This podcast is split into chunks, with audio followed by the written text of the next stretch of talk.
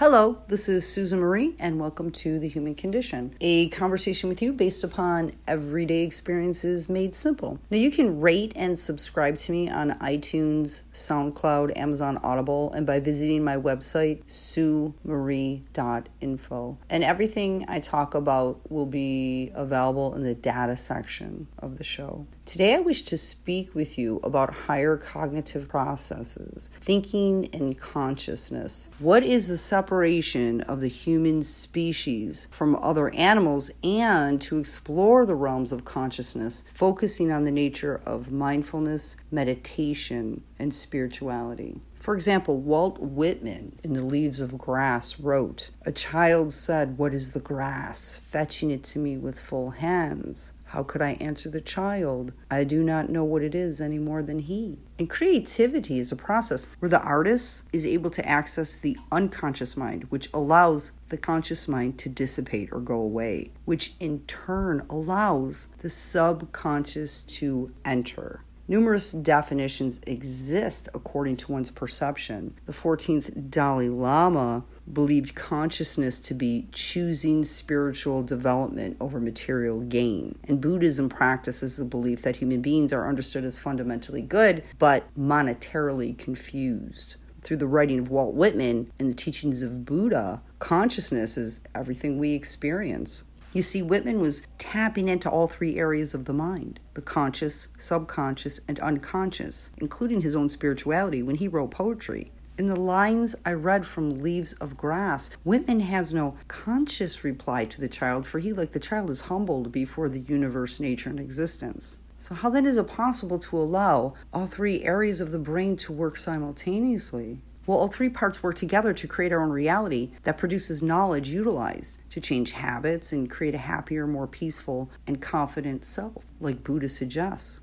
Scientifically, the brain as a whole generates experience every day, all day. However, the seat of consciousness goes much deeper to physical footprints from the brain to the spinal cord. Consider a, a tetraplegic, an individual who is paralyzed in legs, arms, and torso, no bodily sensations, and damage to the cerebellum. They continue to see, hear, smell, feel emotions, and recall memory then consider the cerebellum, which is the little brain behind the brain. It's a brain circuit for motor control that has the most neurons, about 69 billion, which is four times more than the rest of the brain. Now, one would think damage to the cerebellum would affect consciousness. However, it doesn't. Even being born without a cerebellum does not affect the conscious experience of an individual. Neural tissue found in white and gray matter regions of the brain compose the seat of consciousness. Science has long debated that when you are observing something, you are conscious of what you are experiencing, and different areas of the brain access that information. And if you do something unconsciously, that information is local to the specific sensory area of the brain. For example, speaking these words, I'm doing that automatically. If asked how I am speaking, I don't really know because I have little conscious access to that information. It's the local brain circuits that tell my mouth to move. This theory is known as the global neuronal workspace.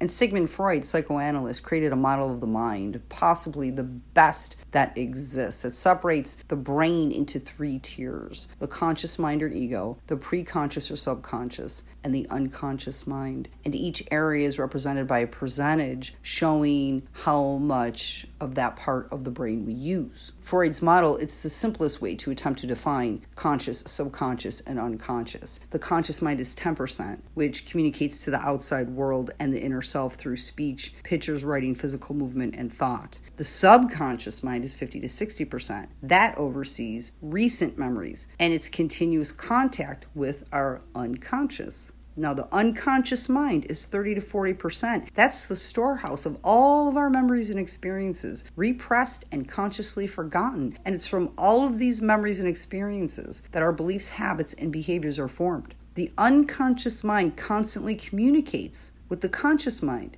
through the subconscious mind. It's like a chain link fence. These three regions of the brain are interconnected. Definitions of the mind vary according to one's perception. For example, a philosopher may view mind as one's personality, identity, and memories. A religious individual may view the mind as a vessel that houses a spirit or awareness of God. And to a scientist, the mind is the generator of ideas and thoughts. Now, in 2012, the Cambridge Declaration on Consciousness was published. This was witnessed by Stephen Hawking, and it stated that scientific evidence showed clearly that non human animals have conscious states along with the capacity to exhibit intentional behaviors. This declaration proposes that mammals, birds, and other organisms have the same brain structures that make consciousness possible in humans. Affective consciousness which is core emotions in animals and humans, is a neglected form of animal human consciousness experienced through emotional states. And other mammals do have affective experiences. Humans have the capacity for consciousness because we think, make decisions, have feelings, and have a sense of self.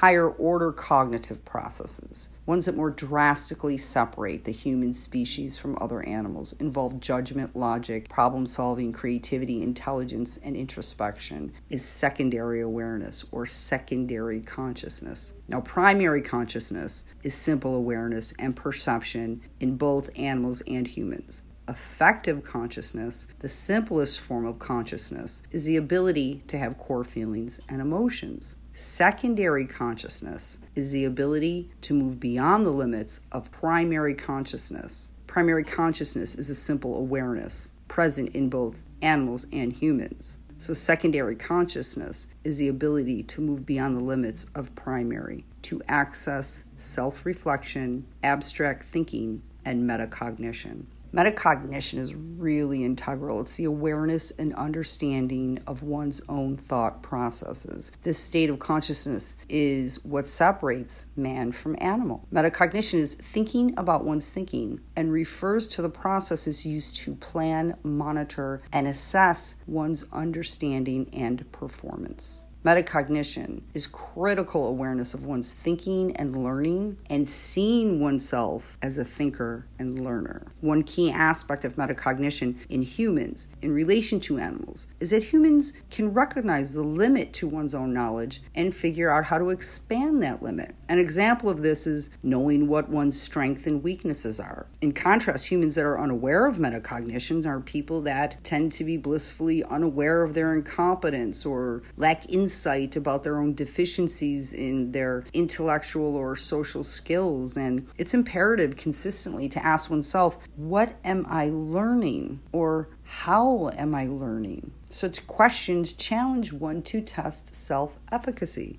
Albert Bandura, a social cognitive psychologist, postulated that people with high assurance in their capabilities approach difficult tasks as challenges to be mastered rather than threats to be avoided. And this is really important because Bandura believed that through mastery of experiences, resilience, sustained effort, overcoming obstacles, allowing setbacks and difficulties as a learning tool, combined with believing in oneself, is what establishes a strong sense of self efficacy. After people become convinced they have what it takes to succeed, they persevere in the face of adversity and quickly rebound from setback. As Carl Jung wrote in Relations Between the Ego and the Unconscious, which addresses variances between healthy and unhealthy self efficacy, one man's optimism makes him overweening, while another's pessimism makes him over anxious and dependent. As with everything,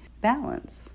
Regarding psychology and cognitive processes, metacognition is regulated by forethought, such as embodying goals, personal goal setting, and motivation. And the stronger the self efficacy, the higher the goal challenge is set. In addition, the belief in oneself as an effective process controls thought processes that regulate thought produced stress. Human accomplishments and positive well being require an optimistic sense of personal efficacy. Strong self efficacy can come from suffering severe distress and trauma, recovering and growing. Practices such as mindfulness and meditation, and different periods of life present certain types of competency that everyone must pass. I mean, there's various pathways through life, and at any given period, people will vary in how they manage their lives.